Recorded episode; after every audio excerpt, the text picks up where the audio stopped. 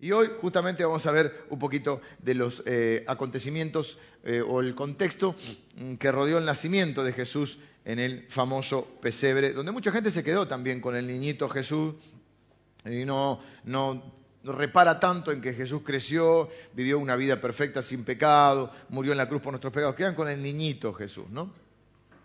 Eh, quizá porque lo ven una vez al año, los que se acuerdan.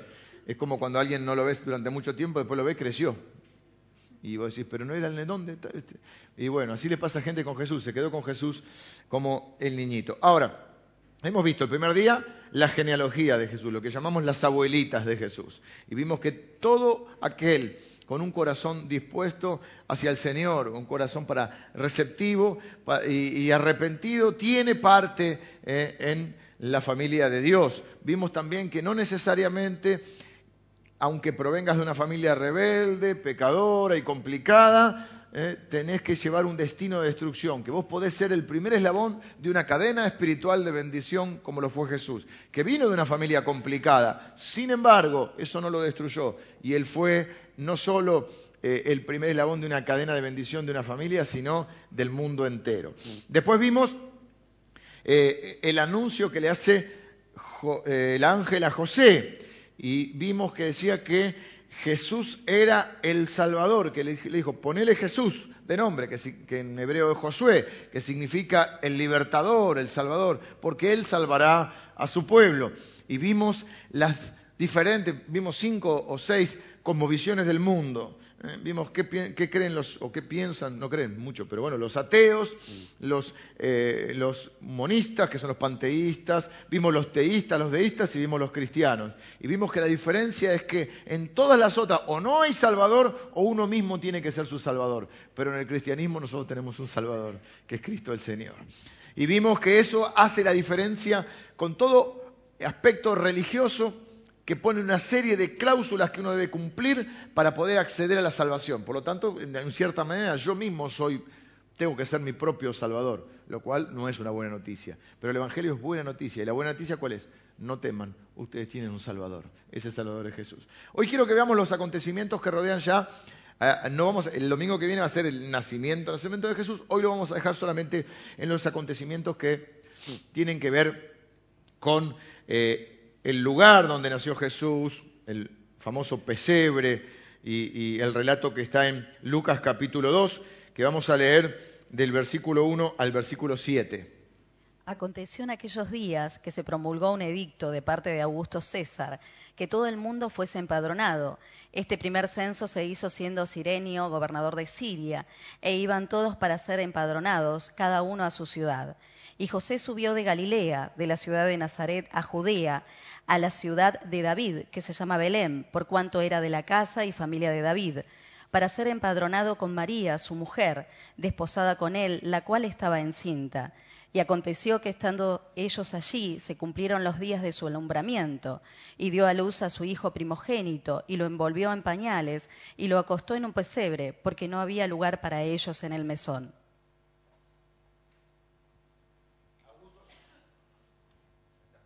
Augusto César hacía un censo y cada uno tenía que ir de donde provenía.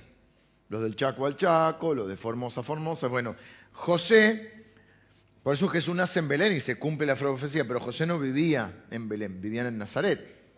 Ahora, ¿qué pasó? José era descendiente de David. Entonces él tenía que ir a la ciudad, pues es la ciudad de David, él tenía que ir a empadronarse en este censo. 80 kilómetros a lomo de burro hace esta maravillosa mujer que se llama María, eh, que era una chica de 16, 17 años, que embarazada, a punto de parir, imagínense las mujeres que están acá, eh, que, tu marido va con auto y anda despacio.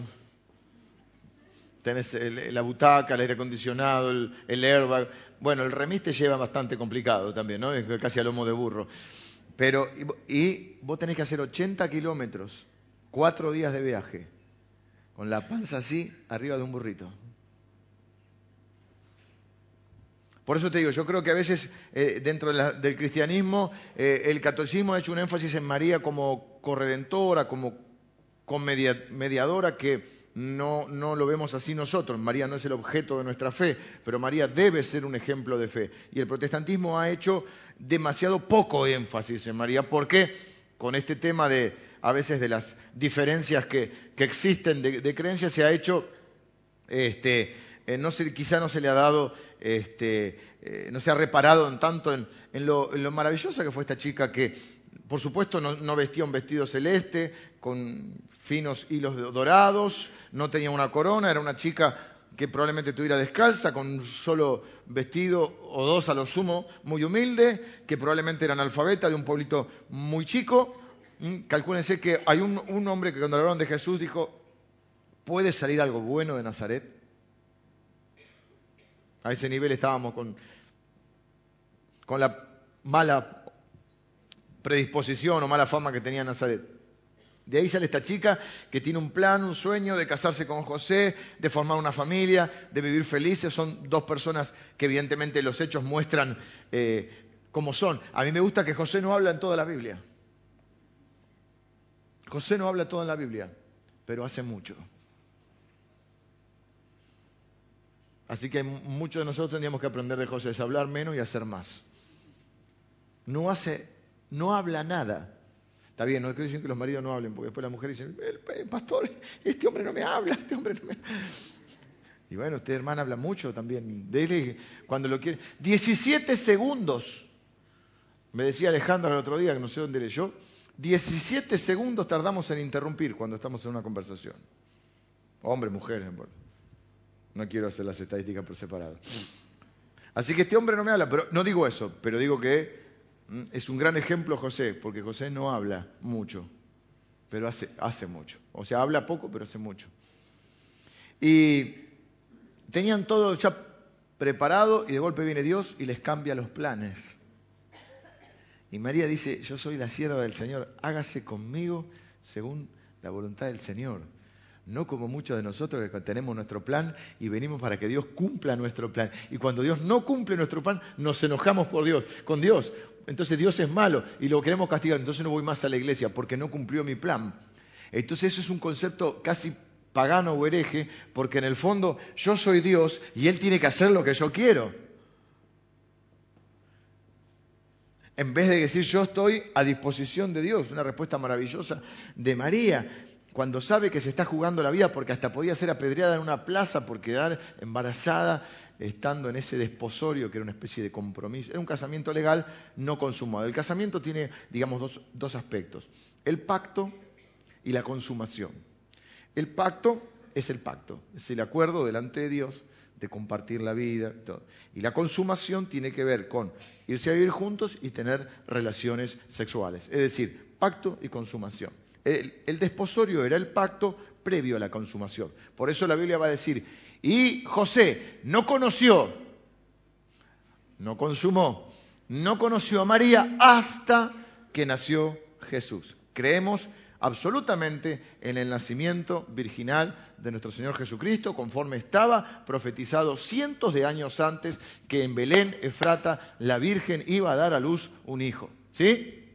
La Virgen iba a concebir del Espíritu Santo, así que creemos. Sí creemos que después José conoció a María, es decir, se fue a vivir con ella, tuvo relaciones sexuales, consumó el matrimonio y Jesús tiene hermanos. Se cree que uno de los hermanos podía ser eh, Santiago, el, escritor de la, carta eh, que lleva el nombre de Santiago, por ejemplo.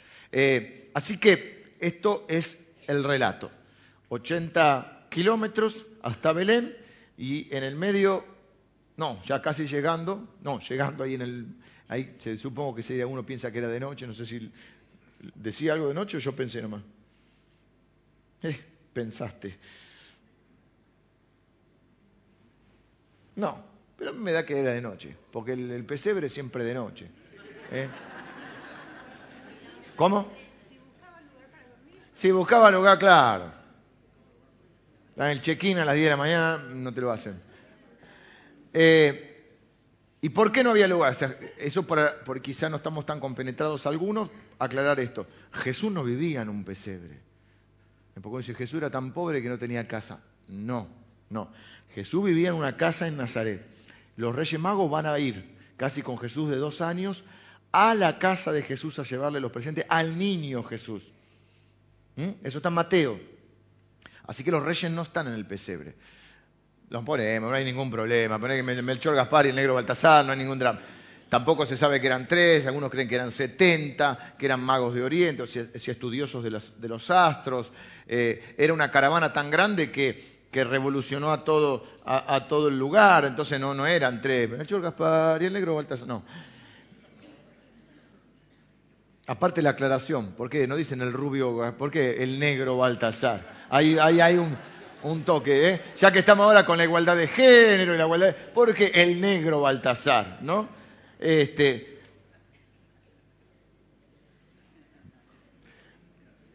pero Jesús nace en un pesebre porque no había lugar en los hoteles porque era como, siquiera como Semana Santa, ¿viste? o un fin de semana largo. En este caso, ¿qué era? Era el censo, todo el mundo tenía que ir de un lugar a otro. Todos tenían que ir al lugar de donde eran originarios. Así que estaba todo el mundo este, eh, yendo para todos lados.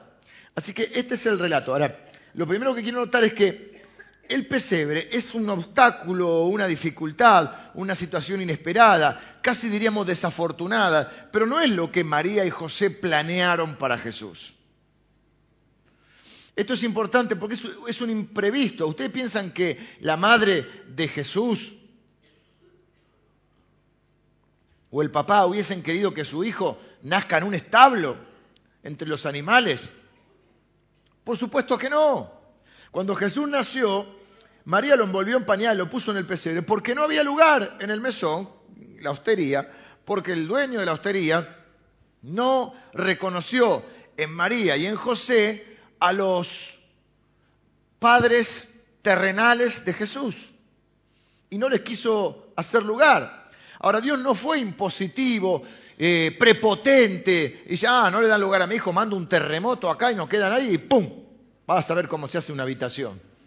Porque nosotros a veces somos, nosotros, me estoy incluyendo, tendría que decir yo, pero para no quedarme solo en esto incluyo, porque alguno acá debe ser también como yo, prepotente.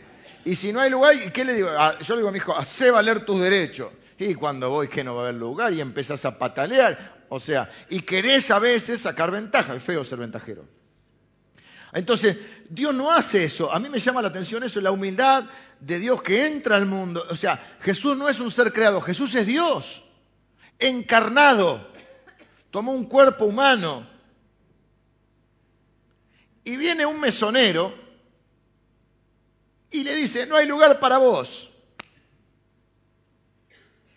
¿Que qué haríamos nosotros si bueno, ni hablar si fuera el Hijo de Dios, pero ya nomás con que venga un huésped a tu casa, y si vos no tenés un cuarto de huéspedes, ¿qué haces? Y le das tu pieza y por ahí dormís en el sillón. Porque ponele que no había lugar, en algún lado durmió el mesonero. O sea que lugar tenía. Y si llega una, chica embarazada, vos la mandás al establo. O si no, bueno, de última, habla con la mesonera que la que estaba cocinando seguro, porque la que, trabaja en la mesonera, el mesonero hace chamullo, y, le dice, che vieja, o la, o la mesonera, viejo, mira cómo está esta chica, está por parir, vamos a darle nuestra habitación. Nada de eso. La mandó al establo, que no sabemos si, ni siquiera si era el establo del mesón o era otro establo, capaz que ni eso. Ahora, Dios no fue prepotente haciendo valer sus derechos, dice, bueno, salga todo el mundo del mesón, o mandando un terremoto, eh, o algo que, hiciera que, que todo el mundo se fuera. Sin embargo, esta situación difícil, o esta situación que era difícil, no era el destino de Jesús. Y, sin embargo lo afrontó. Jesús no nació en una cuna de oro, no había un trono esperándolo ni una cuna, pero el objetivo final de su vida era glorioso. Y yo quiero escribir parte de este mensaje pensando en aquella gente que quizá no tuvo un buen comienzo. Pero quiero decirte que no hagas de tu principio un final anticipado. Hace muchos años leí, creo que estamos en la secundaria, el libro que después usan el título para todo, se llama Crónica de una muerte anunciada. ¿eh? No hagas de tu principio un final anunciado. No, yo arranqué mal y entonces hay algunos que nacen con la estrella y algunos nacen estrellados y yo estoy para estrellarme. Porque Jesús no arrancó con todas las cosas, eh, con todas las circunstancias a favor. Sin embargo, su destino final era glorioso. No seas fatalista. Aprende a diferenciar lo que es una situación puntual, lo que es el camino que tenés que recorrer y lo que es tu destino final. Y la Biblia dice que nosotros tenemos un destino de gloria. No reduzcas todo a lo que hoy te está pasando, y mucho menos a tu inicio o a tu historia, con la cual algunas personas quedan enganchadas o ancladas. Quiero pensar en un par de cosas y que me hacen pensar en este inicio dificultoso o difícil de Jesús. Primero, debemos aprender que hay circunstancias difíciles en la vida que necesitamos superar. Si no las superamos, nos vamos a quedar con una sensación de frustración y de sentimientos de inferioridad y somos personas después hipersensibles, personas que siempre nos estamos tirando abajo. ¿Por qué? Porque no hemos podido superar situaciones difíciles que nos tocan vivir, sobre todo en los comienzos.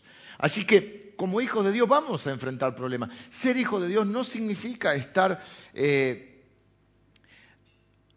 aislado o a prueba de situaciones difíciles, exento de situaciones difíciles. Como hijos de Dios vamos a enfrentar un montón de situaciones desagradables que no deben derrotarnos porque nuestro Padre nos va a conducir al, destino que Él nos dio, nos dio un predestino que nosotros vamos a llevar a cabo. Pero hay muchas personas que comienzan el camino de Dios y piensan que todo va a ser eh, espectacular. Lo podía haber pensado María. Ahora llego, y voy a ser la hija de Dios, se me apareció un ángel. Ahora llego, ponen la música, eh, mm, bajan, mm, no sé, salen de una carroza, me van a llevar una carroza, me calzan en andas y tengo la suite presidencial del mesón. Podía haberlo pensado, al fin y al cabo tenía en su panza al Hijo de Dios. En vez de eso tiene que hacer 80 kilómetros en un burrito, cuatro días, con las contracciones y todo lo que representa un, parto y un preparto, para que su hijo nazca en un pesebre maloliente, un establo. Aún así ella no dudó. Y dice eh, más adelante, va a decir el versículo 19, que cuando María ve los pastores, los ángeles, todo el anuncio ¿eh? de, lo que los ángeles de los que los pastores cuentan, que cuando Jesús nació se les apareció un ángel, dice que María guardaba, fíjate cómo lo dice, María guardaba todas estas cosas meditándolas en su corazón. ¿Mm? Ella sabía ¿eh? que esta, eh, aún esta, esta noticia que le llega de los pastores y de los ángeles, le afirma su corazón. Y yo quiero decirte que aún en situaciones eh, de aflicción, complejas, eh, con, ciertos futuros inciertos, yo estoy seguro que cuando uno camina en humildad y cuando uno confía en el Señor, el Señor va a, darte indicios. La fe es caminar sin ver, pero, pero la fe no después nos hace ver. A ver si lo puedo pensar de vuelta esto. La fe es antes de ver. Pero para ver tenemos que tener fe. O mejor dicho, la fe es creer sin ver, pero cuando tenemos fe después vemos.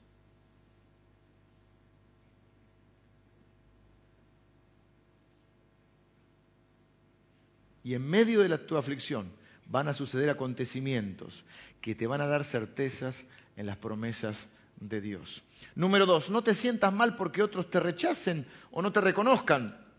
En algún momento, en el tiempo indicado, el Padre te va a dar, el Padre Celestial te va a dar la oportunidad de mostrar al Cristo que está en vos, de mostrar que Dios habita en vos y que el Espíritu Santo está trabajando con vos, en vos y a través de vos. No te sientas mal porque otros no lo comprendan. A veces uno se frustra, se siente mal, aún en el deseo de transmitir eh, eh, a Jesús, cuando hay otra gente que no, lo acepta, no lo, no lo recibe. Y uno se queda con un sinsabor y hasta a veces con un poquito de fastidio y enojo. Y, medio como que, eh, No sabemos si enojamos con la persona, con el Espíritu Santo que no le tocó el corazón.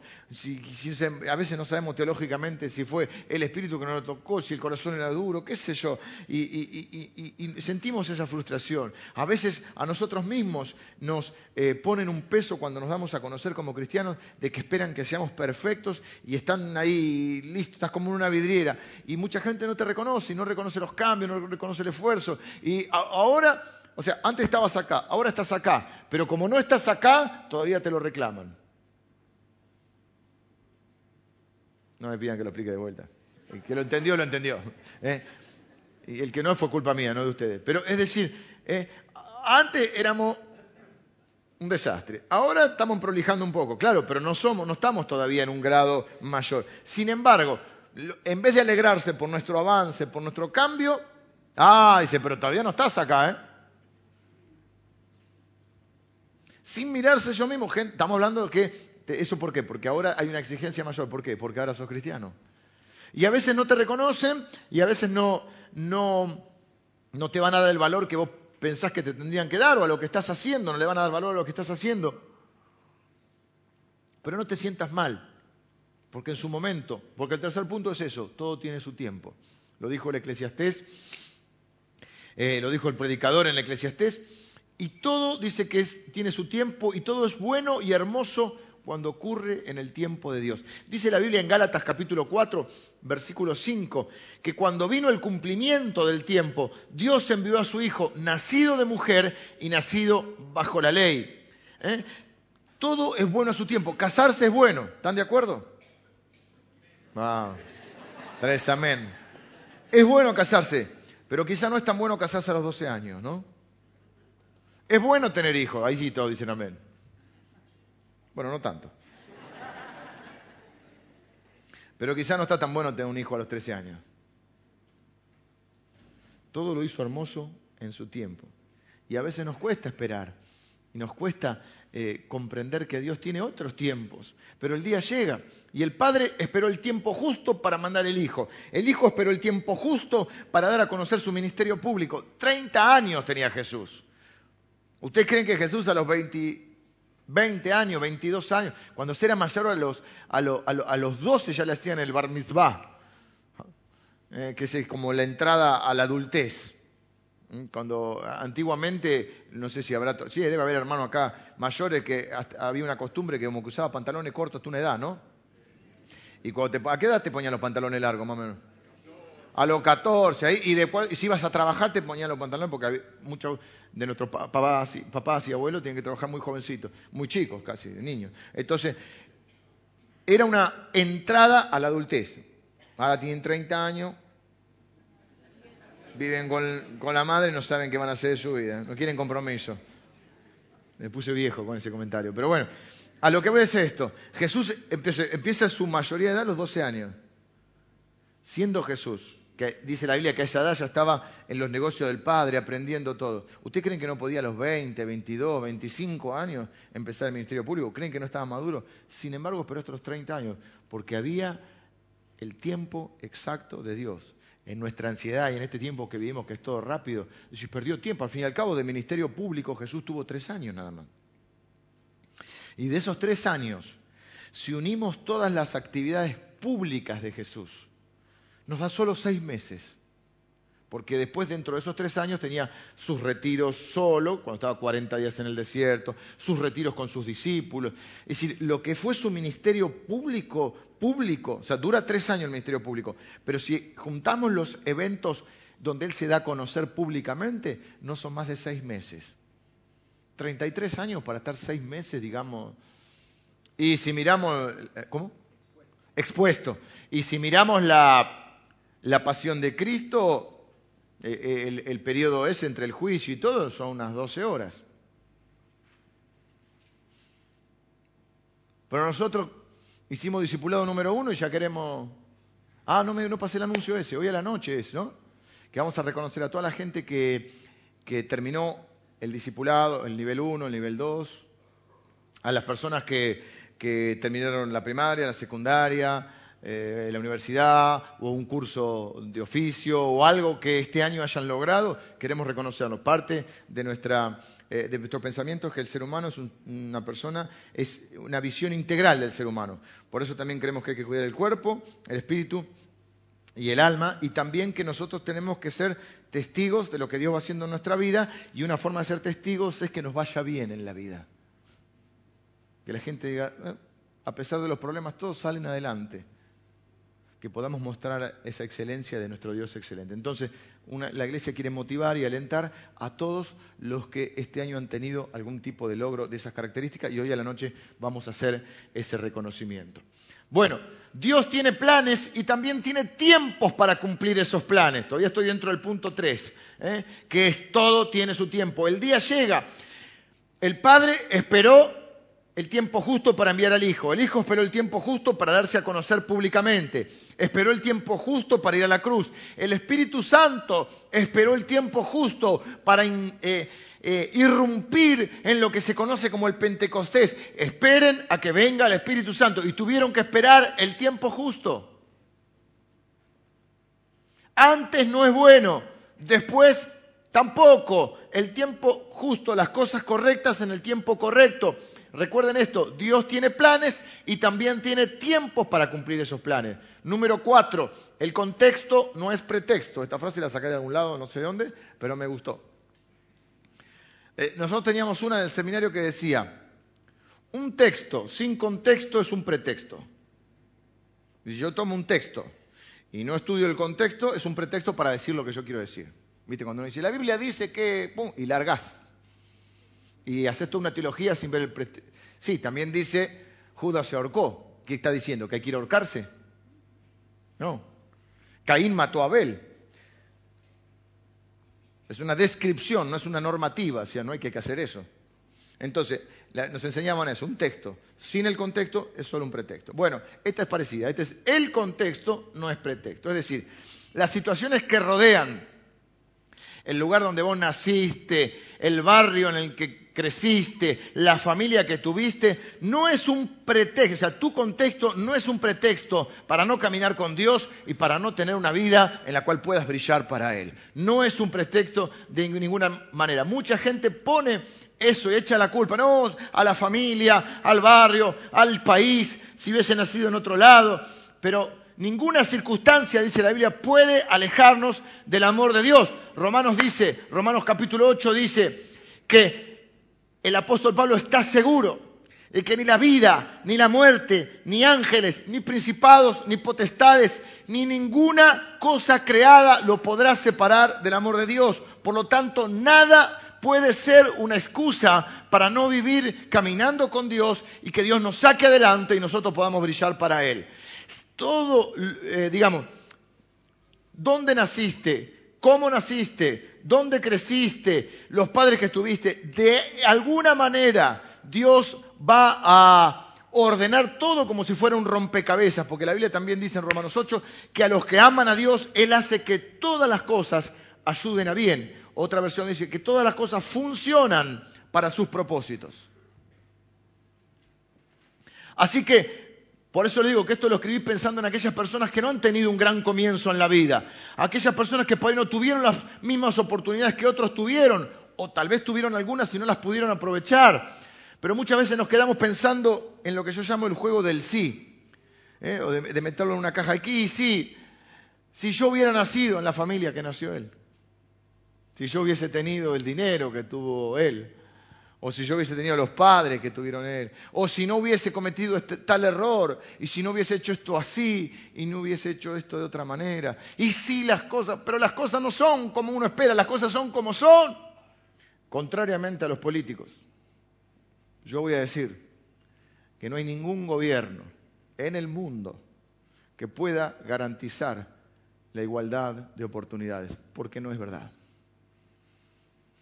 No es verdad. Queda linda frase. Se puede mejorar, se puede equilibrar un poco, pero la realidad es que en este mundo no hay igualdad de oportunidades.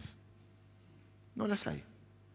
No todos tenemos el mismo contexto familiar, no todos nacimos con las mismas circunstancias, no todos tuvimos las mismas oportunidades, y es así.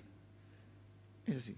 Ni en lo económico, ni en lo cultural, ni en las posibilidades. No todos nacimos con las mismas, con las mismas virtudes, con los mismos dones.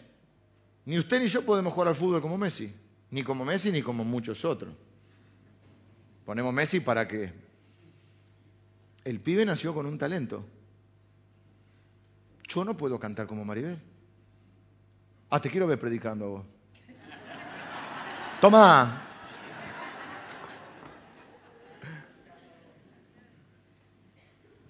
No todos tenemos las mismas, las mismas oportunidades. Es cierto.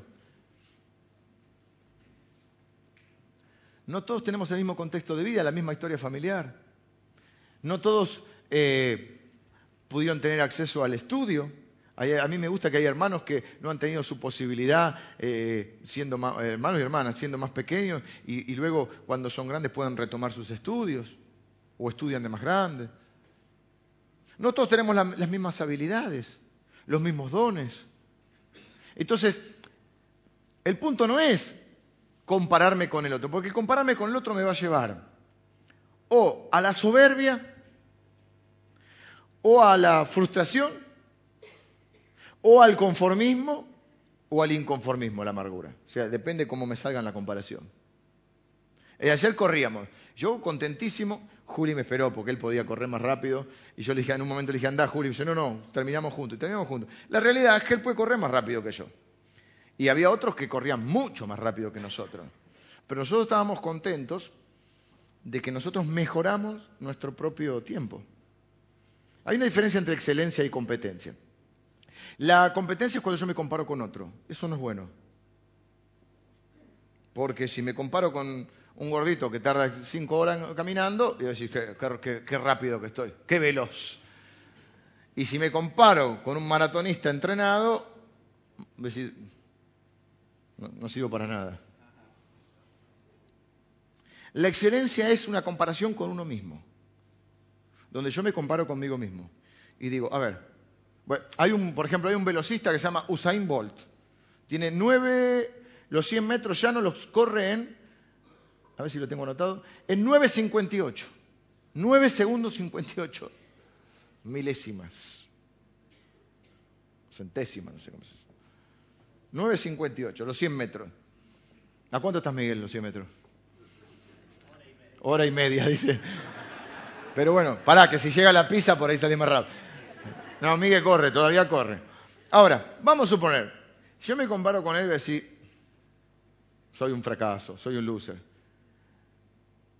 Me comparo con uno que tarda hora y media y digo, oh, estoy veloz. Y entonces me quedo sentadito. Ahora, probablemente, no sé, por decir algo, lo puedo hacer en 20 segundos. Bueno, la excelencia es decir, voy a mejorar, voy a esforzarme, voy a entrenar y lo voy a hacer en 18. Y si puedo, después lo bajo en 17. Así en cada aspecto de la vida. No es compararse con los demás, es con uno mismo y tratar de hacerlo mejor. De alguna manera es cambiar la perspectiva pero tendemos a hacer lo otro. Por eso Jesús, tuvo que contar una parábola, no tengo tiempo de contarla, donde eh, había gente que iba a trabajar, y unos iban a trabajar a la mañana, otros iban a los iba contratando el dueño de la viña. Y a uno los contrata a las 6 de la mañana, el otro a las 8, y, y había unos que los contrata a las 5 de la tarde, y después Dios Dios, que es el, el, dueño de la viña que representa a Dios, como que les paga a todos y a los que trabajaron menos les da lo mismo que a los otros. Los otros dicen es injusto.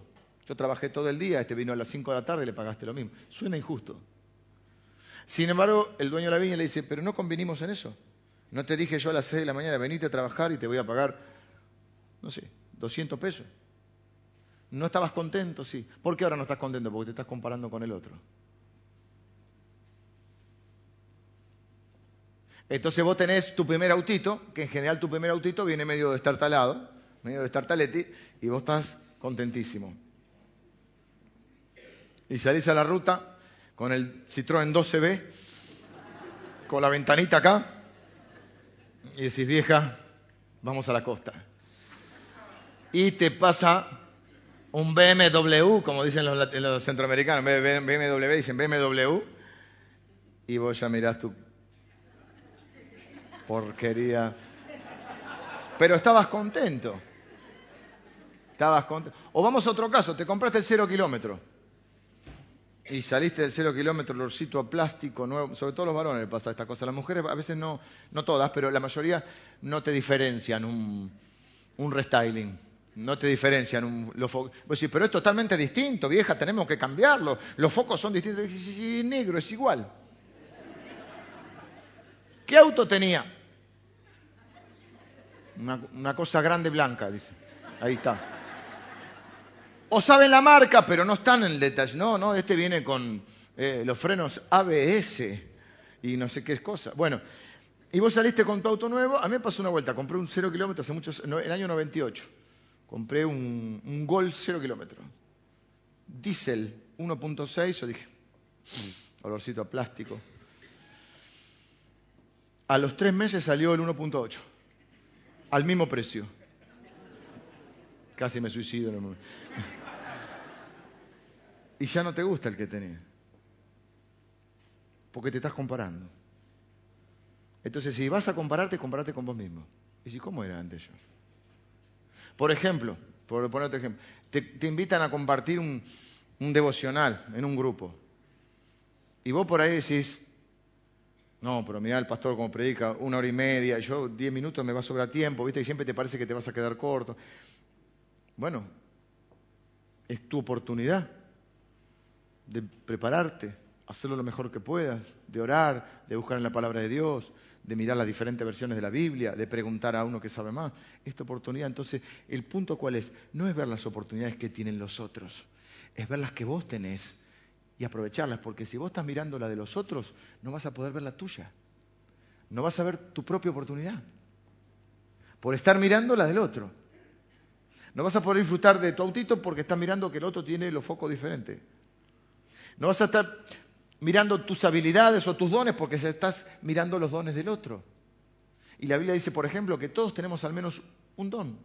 Es un regalo de Dios, alguna capacidad sobrenatural que Dios nos dio para servirle a Él. Ah, pero yo quiero la que tiene... Y yo, pero ¿cuál es la que Dios te dio a vos?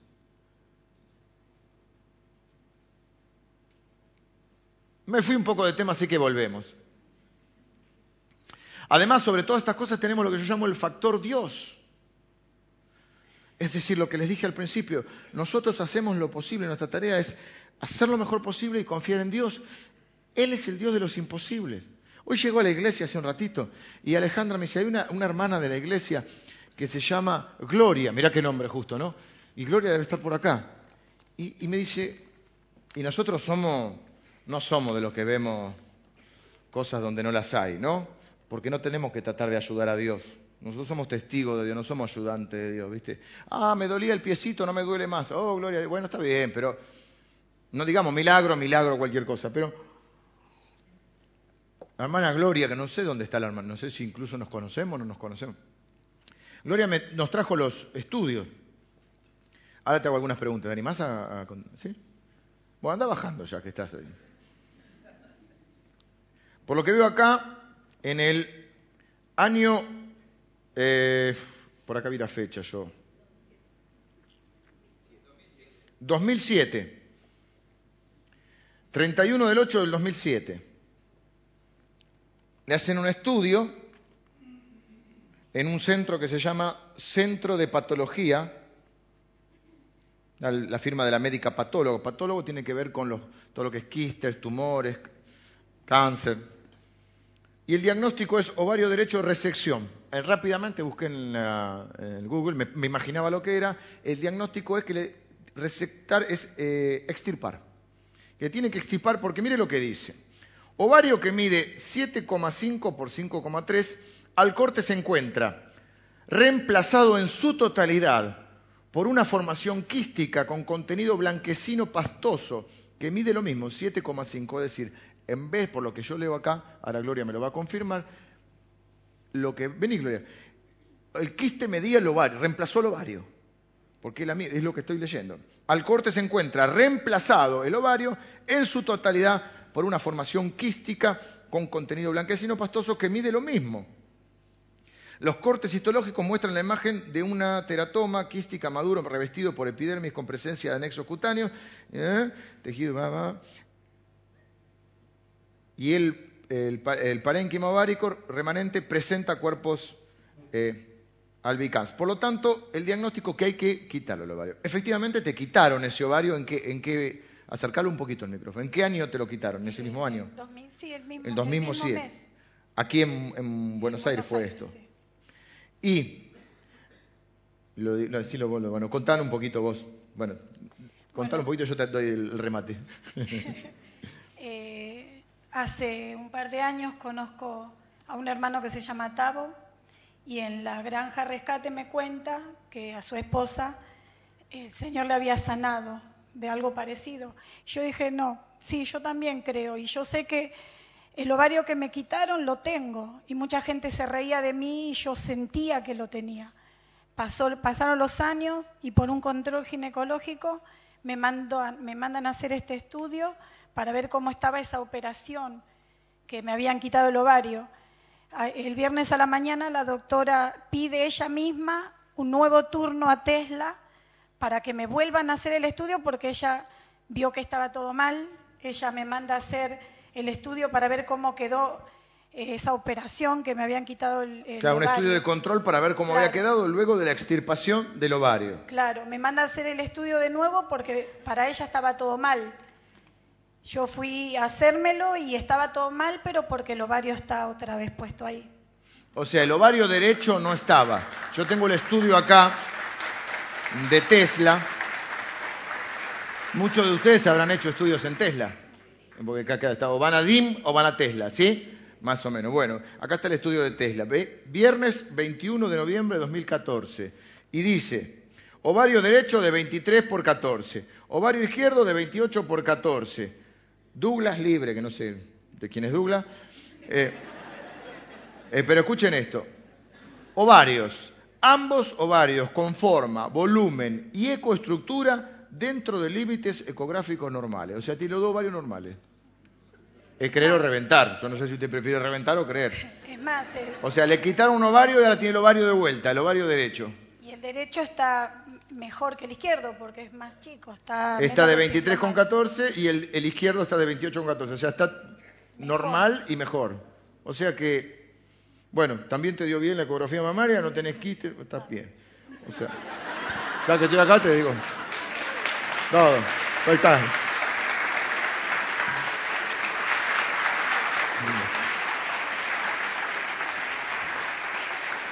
Bueno, esto es lo que yo le llamo el factor Dios en nuestra vida, es decir, nosotros hacemos lo posible, lo imposible tiene que hacer Dios. O sea, nadie puede regenerar, podríamos decir la palabra, o eh, crear un ovario de la nada. O sea, tenía un quiste que le reemplazó el ovario, le sacaron el quiste y el ovario.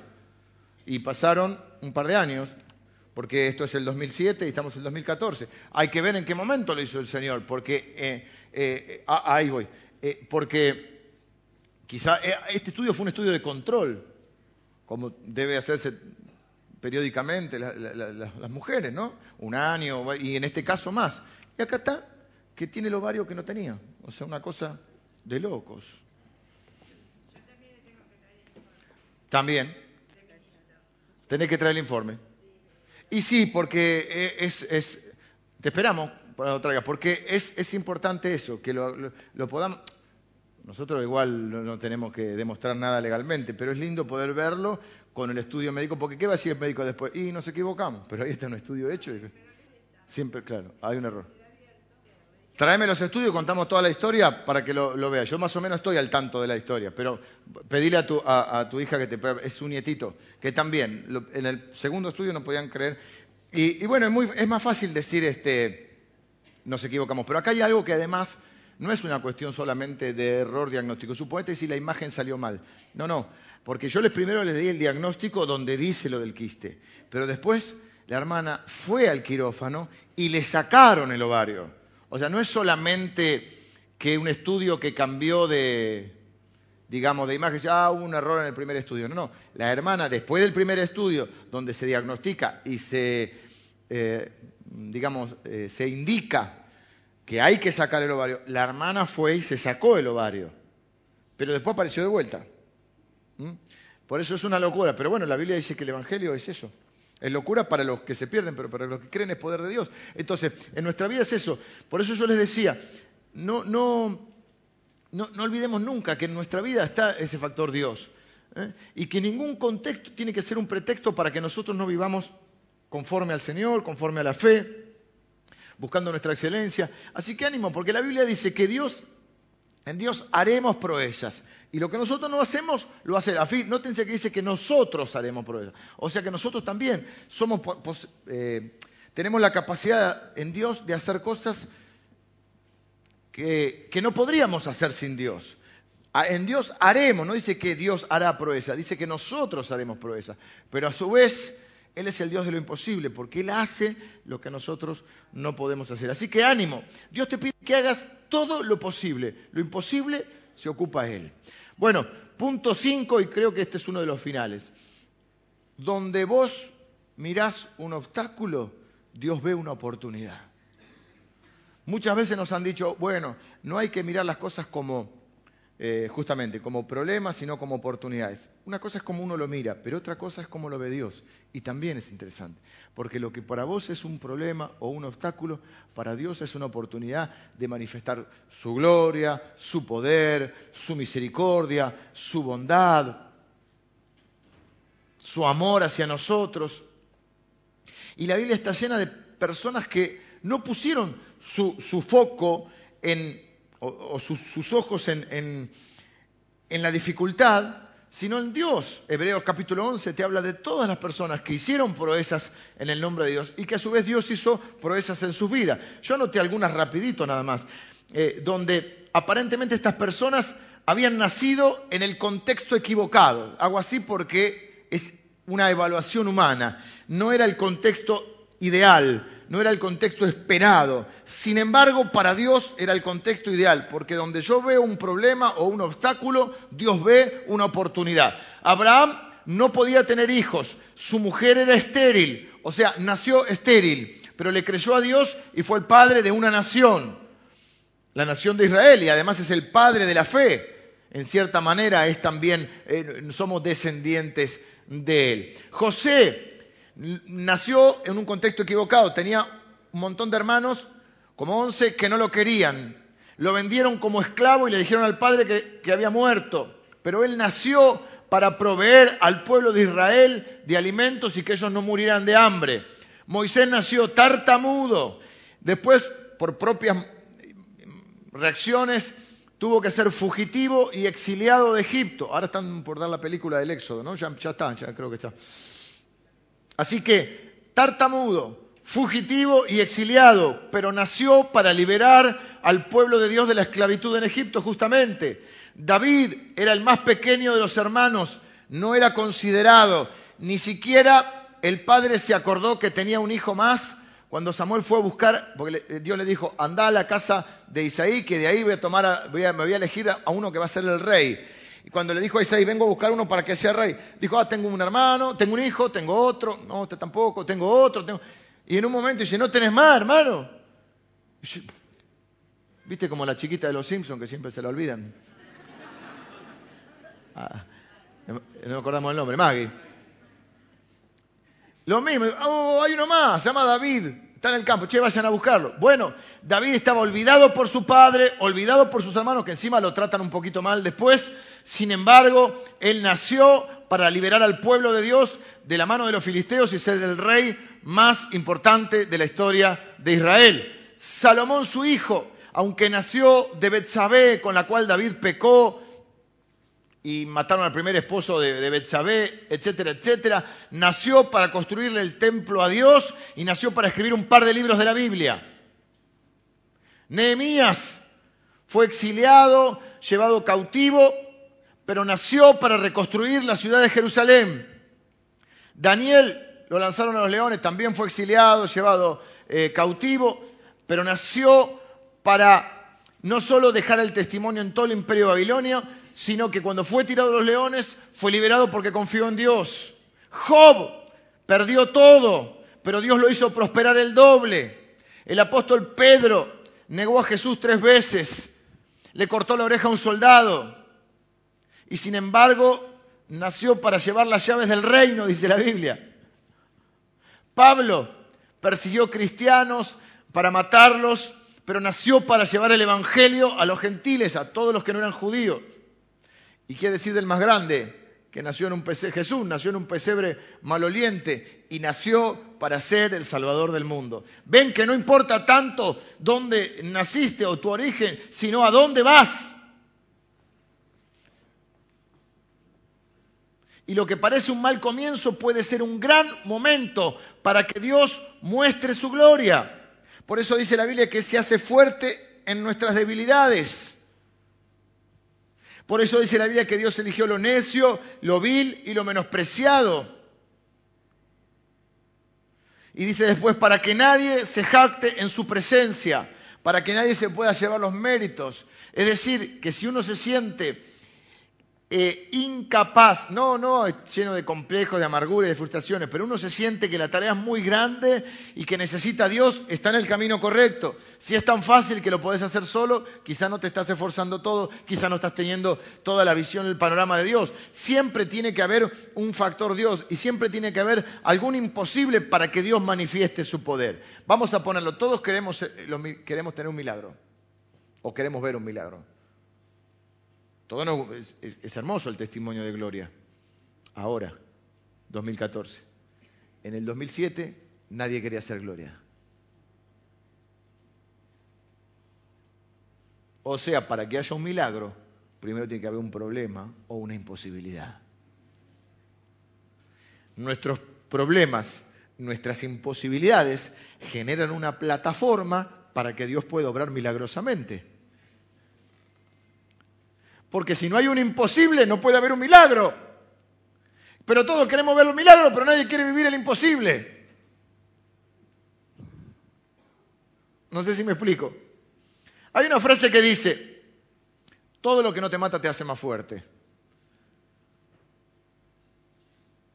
Y nosotros creemos que si ponemos nuestra vida en Dios, incluido el pasado y el dolor que hayamos vivido, no solo te va a hacer más fuerte, te va a hacer más maduro, más misericordioso, más comprensivo, más sabio, va a hacer crecer tu fe.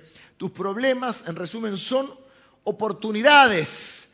Donde naciste, cómo naciste, de quién naciste, todo lo hizo Dios con un propósito y dice la Biblia que Dios es el perfeccionador. Porque dice que la obra que Él empezó, Él perfecciona lo que Él empieza. Él no prolija lo que está medio medio, Él lo hace de nuevo. Nosotros no somos una mejor versión de lo que éramos, nosotros somos una nueva criatura en Cristo. Cuando Él empieza esa buena obra, Él promete que la va a terminar. Así que nosotros, si alguien nos dice, eh, pero vos tenés defectos, sí, sí, soy una obra en proceso. Estoy en trámite. ¿Viste? Cuando vas a ver cómo está el trámite, estoy en trámite. Así que el punto no es tanto si está terminado, porque bueno, un día, cuando Él venga, seremos como Él, hechos. Por ahora estamos en trámite. El punto es sin prisa pero sin pausa. Dejar que Dios siga obrando nuestra vida. ¿eh? No anclarnos en el pasado ni en el contexto eh, desfavorable, no jugar con una idea que es estéril, que es decir, bueno, si las cosas hubiesen sido de otra manera, y sí, pero no son, porque las cosas son como son. Y nosotros tenemos un Dios que nos ayuda a enfrentar la realidad, no evadir la realidad. Por muchos pensamientos que ha tenido la Iglesia de Cristo durante muchos años, la gente cree que el Evangelio es un método para evadir la realidad. Nosotros creemos que es un método para transformar la realidad. No es, ay, yo vengo a la iglesia, me olvido de todo por un rato, después vuelvo y sigue mi vida un desastre. No.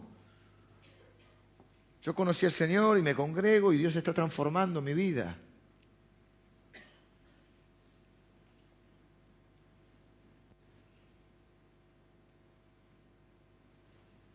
No te guíes por las circunstancias, sino por las promesas de Dios. Hay promesas de Dios en tu vida.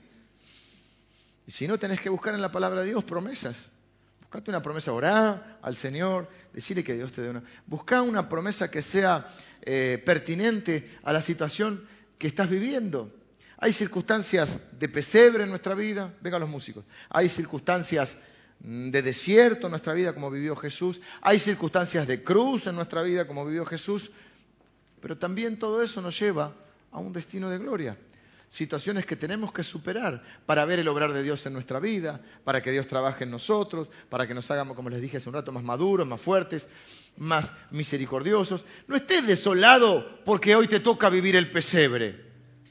No te dejes impresionar ni atemorizar por el diablo, que es cierto que la Biblia dice que anda como león rugiente buscando a quien devorar, pero también la Biblia dice que dentro nuestro ruge un león mucho más poderoso. La Biblia dice que nosotros tenemos al león de Judá dentro nuestro.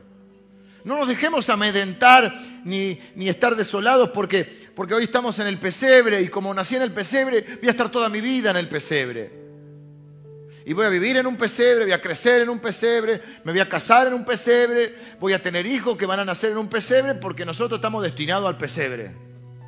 Y me voy a morir en un pesebre. No, dice la Biblia que los planes de Dios son más altos que nuestros planes, que sus pensamientos son más altos que nuestros pensamientos y sus promesas son para nosotros. Y dice la Biblia que son sí y son amén en Cristo Jesús. Entonces lo que yo quería compartirte hoy es que en esta, en esta Navidad puedas también mirar el ejemplo de Jesús desde otro lado. La Biblia dice que debemos correr con los ojos puestos en Jesús. Mires cómo empezó Jesús. De un pueblito como Nazaret, donde aparentemente no puede salir nada bueno. Naciendo en un pesebre en medio de los animales. Con una mamá muy jovencita, que hacía lo que podía con un papá que tuvo que enfrentar una situación completamente difícil. Al poco tiempo de esto se generó una matanza de niños. Así que de chiquito lo andaban buscando para matarlo.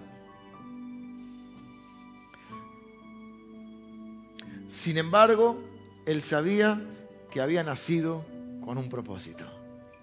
Que Dios no hace las cosas sin sentido. Y que Dios iba a acomodar todo en su vida.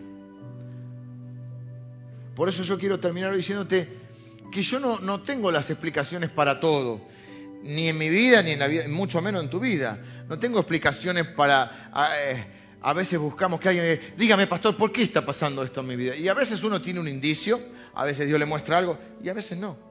Y no sabemos por qué pasan las cosas. A veces no lo sé en mi propia vida por qué están pasando algunas cosas. Y ahí es donde nos queda confiar en el Señor. Caminar en humildad, en sujeción. Es decir, yo estoy al servicio de Él, no Él al servicio mío. Caminar con confianza, afirmarme en su palabra, en las promesas del Señor. No quedarme aferrado a un contexto o a una dificultad que estoy viviendo pensando que ese es mi destino. Ese es solo una situación en mi camino, pero tengo un destino con Dios, porque la Biblia dice que Él nos va a llevar de gloria a gloria y de triunfo en Cristo Jesús. Y que ni la vida ni la muerte nos va a separar de Él que tenemos un destino de eternidad glorioso, pero en ese camino que estamos acá, estamos para brillar y reflejar a Cristo y reflejar que su Espíritu está en nosotros. Y no nos desanimamos aunque las cosas no salgan como esperamos. No nos quedamos idealizando lo que hubiese podido ser si las cosas hubiesen sido de otra manera. No nos estamos comparando con, con los demás para conformarnos, para enorgullecernos o para frustrarnos y amargarnos. Jugamos con las posibilidades que tenemos, vivimos con las posibilidades que Dios nos ha dado. Y si Dios pensó que este era el mejor lugar para nacer, es porque Él sabe las cosas que hace. Y ningún contexto va a ser un pretexto para mí. Y ninguna dificultad va a ser más grande que sus promesas. Y ningún, ninguna debilidad mía va a ser una imposibilidad para Dios. Va a ser una imposibilidad para mí. Pero Dios se manifiesta en mis imposibilidades. Y para que haya milagros tiene que haber imposibles. Y lo que yo veo como un obstáculo, Dios lo ve como una oportunidad para glorificarse, para eh, darse a conocer, para manifestar su amor, su misericordia, su poder, su gloria.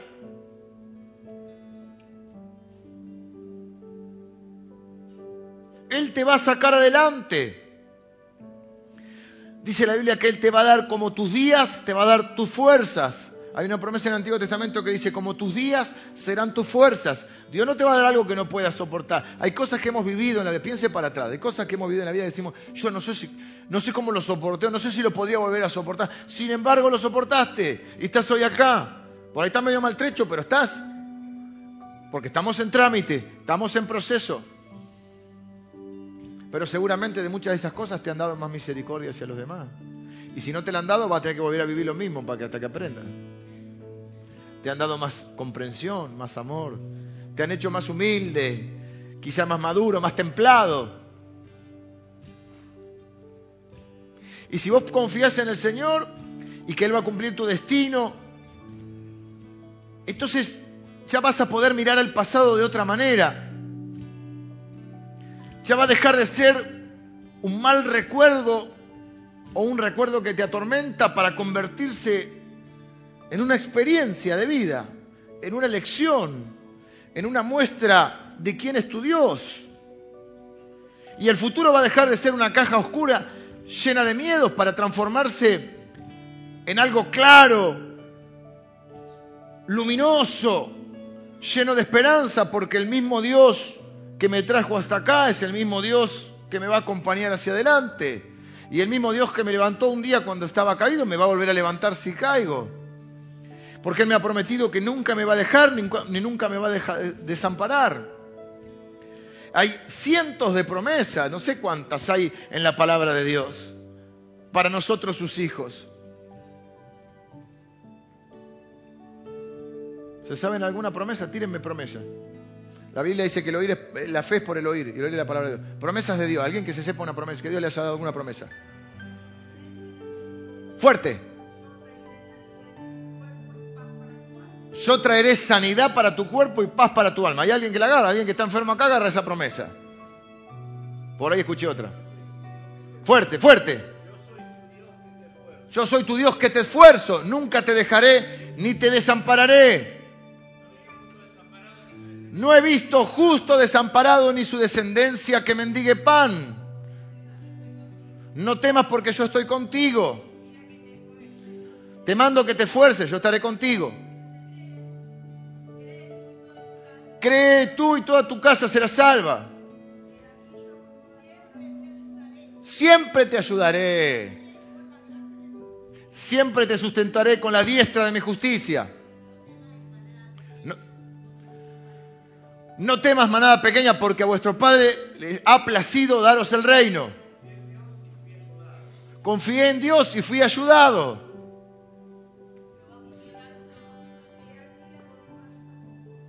Fuerte. He aquí yo hago nueva todas las cosas. Bueno, le dio un ovario nuevo, está diciendo ella, de verdad. Jehová cumplirá su propósito en mí.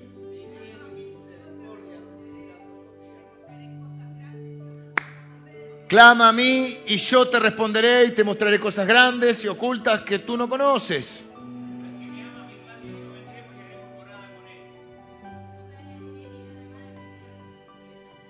De vuelta más fuerte. Jeremías 29:11. Tengo planes de bien y no de mal, a fin de darte un futuro y una esperanza. Tenemos futuro en el Señor. ¿No se está yendo un poquito de fe el corazón? Hermana, señalo porque no tengo otra forma.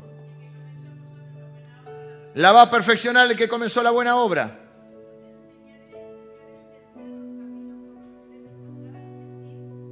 En ti fijaré, yo te haré entender y te enseñaré los caminos, mire qué linda, por los que debes andar, en ti fijaré mis ojos. Si Dios es por nosotros, ¿quién contra nosotros? El que no nos negó su propio Hijo. ¿Cómo no nos va a dar todas las cosas, Mati? Mi Dios pues suplirá todas las cosas que os falta y dice, conforme a su riqueza. O sea,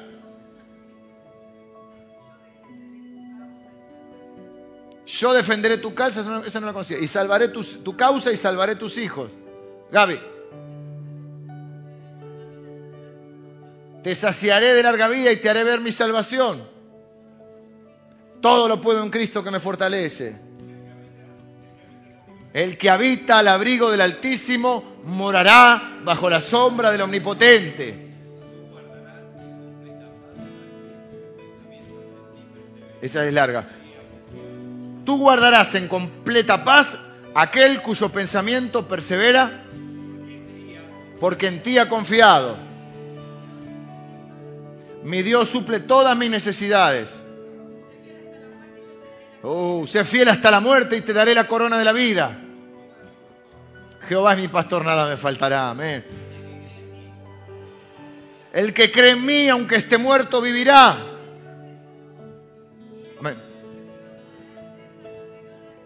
Dios abrirá caminos o sendas donde no las hay. Mi hermanita, espere, espere, espere, no se apure. Ah, espera, Carlos, ahí. Aunque ande en valle de sombra y de muerte, no temeré mal alguno porque tú estarás conmigo. Carlito. Sé que les irá bien a los que en Dios confían. espere, espere, espere, no, no, no, no, me, no me asalten.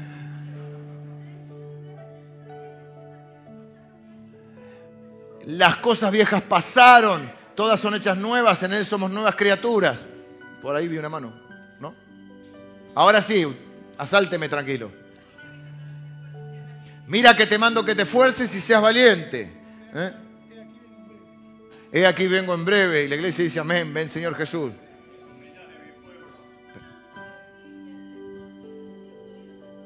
Mis ojos están sobre ti y atentos mis oídos a tus, oraciones. Si se humillare mi pueblo, sobre el cual mi nombre es invocado, y oraren y buscaren mi rostro, yo iré desde los cielos, ¿no? Y quitaré sus pecados y sanaré su tierra. Hermanita, hermosa. No te dejaré ni te desampararé. Bueno, hasta una más. Escopes, ahí. Nada nos separará del amor de Dios. Ovaldo era.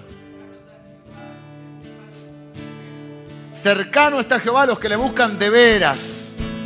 Bueno, tenemos un montón de promesas, ¿sí? Las promesas de Dios son más grandes que cualquier dificultad y toda imposibilidad todo obstáculo y toda dificultad, Dios la ve como una oportunidad para manifestarse, para manifestar su gloria, su poder, su amor y su misericordia. Así que cuando tenemos alguna situación así, que podríamos llamar de pesebre, tenemos que pensar, qué buen momento, como dice el relator, es un buen momento, es un buen momento para que Dios se pueda manifestar. Él se hace fuerte en nuestras debilidades. Si no, no habría gloria. No habría gloria para Él. Si fuera posible humanamente, no sería un milagro. Así que yo les invito a que cierren sus ojos. Cada uno se toma de la promesa eh, que fue para, para Él en su vida hoy. Y si no le piden al Espíritu Santo, que les traiga una promesa. El pesebre no es tu destino, es una situación en tu vida. Tu destino es un destino de gloria con el Señor. Dios se va a manifestar en tu vida. Dios va a traer su misericordia, su amor y su poder sobre vos. Dios se va a hacer fuerte en tu debilidad.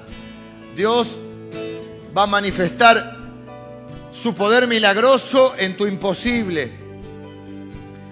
Dios va a ver tu obstáculo como una oportunidad. No te sientas mal porque alguien te rechace. No te sientas mal porque las cosas no comenzaron como esperabas o no salieron como esperaban. ¿eh? Lo importante es que hoy estás acá escuchando la palabra de Dios. Agarrate de la mano del Señor ahora. ¿eh? Agarrate de sus promesas. La Biblia dice que con fe y con paciencia se heredan las promesas y somos herederos de las promesas de Dios. Así que Señor, te damos gracias por tu palabra. Eh, estamos heredando tus promesas, Señor, y se están haciendo efectivas en nuestra vida porque queremos ser pacientes y confiar en ti, Señor. Queremos tener fe y perseverancia para confiar y para heredar tus promesas. Señor, la carrera no es de los ligeros, sino de los que confían en ti. No es tan importante empezar la carrera como terminarla y nosotros queremos ser fieles hasta la muerte para recibir la corona de la vida. Tú eres fiel, Señor. Tú eres fiel hasta la muerte. Te damos gracias, Señor, porque un pesebre no te detuvo, porque un desierto no te detuvo, porque una cruz no te detuvo, porque una tumba no te detuvo. Te damos gracias, Señor, porque resucitaste en gloria para manifestar el poder del Padre que ahora se manifiesta en tu iglesia, Señor. Se manifiesta el poder de la resurrección. Así que, Señor, te bendecimos. Yo proclamo que el poder que operó en Cristo Jesús, resucitándole de los muertos, es el poder que opera en tu iglesia, trayendo milagros, prodigios, señales, sanidades, trayendo bendición libertad, trayendo salvación, trayendo bendición a nuestra vida. Somos herederos de tu bendición, Señor. Somos privilegiados, somos, somos benditos tuyos, Señor. Y queremos con fe honrarte con nuestra vida. Gracias, Señor, por el ejemplo de vida que nos diste. Queremos ser como tú, Señor. Queremos ser como tú. Pero te damos gracias porque aún nuestras debilidades, nuestras desventajas son oportunidades en tus manos. Eres grande, Señor. Eres grande y te amamos con todo nuestro corazón. Bendigo a cada persona que recibe esta palabra en el nombre de Jesús. Amén. Amén.